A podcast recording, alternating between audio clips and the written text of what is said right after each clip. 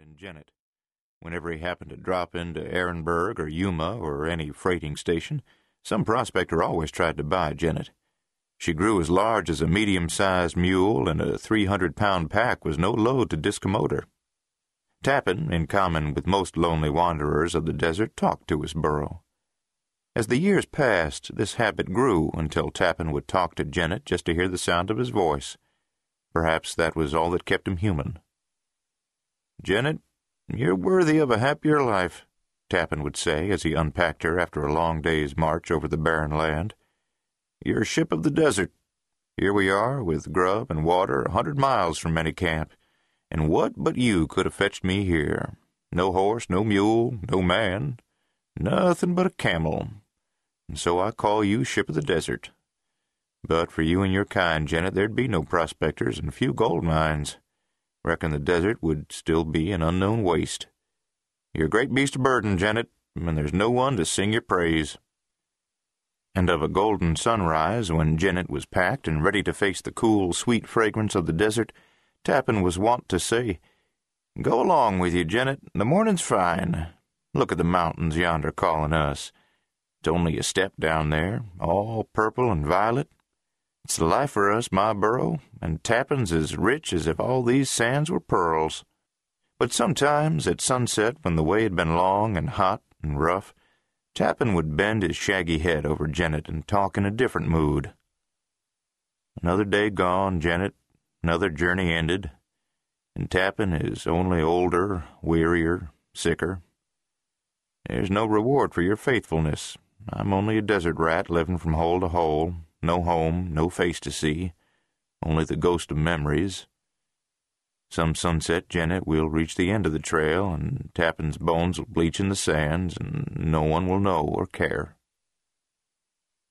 When Jenet was ten years old, she would have taken the blue ribbon in competition with all the burros of the Southwest. She was unusually large and strong, perfectly proportioned, sound in every particular, and practically tireless. But these were not the only characteristics that made prospectors envious of Tappan. Jenet had the common virtues of all good burros magnified to an unbelievable degree. Moreover, she had sense and instinct that to Tappan bordered on the supernatural. During these years, Tappan's trail crisscrossed the mineral region of the Southwest. But as always, the rich strike held aloof. It was like the pot of gold buried at the foot of the rainbow.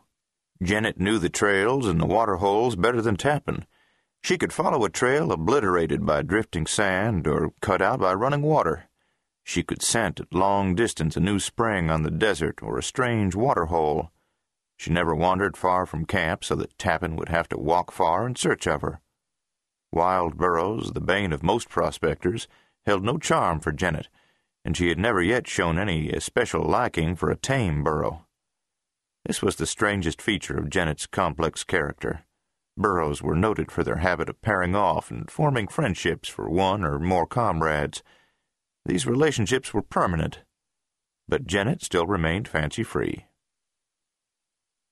Tappan scarcely realized how he relied upon this big, gray, serene beast of burden. Of course, when chance threw him among men of his calling, he would brag about her, but he had never really appreciated Jenet. In this way, Tappan was a brooding, plodding fellow, not conscious of sentiment. When he bragged about Jenet, it was her great qualities upon which he dilated. But what he really liked best about her were the little things of every day.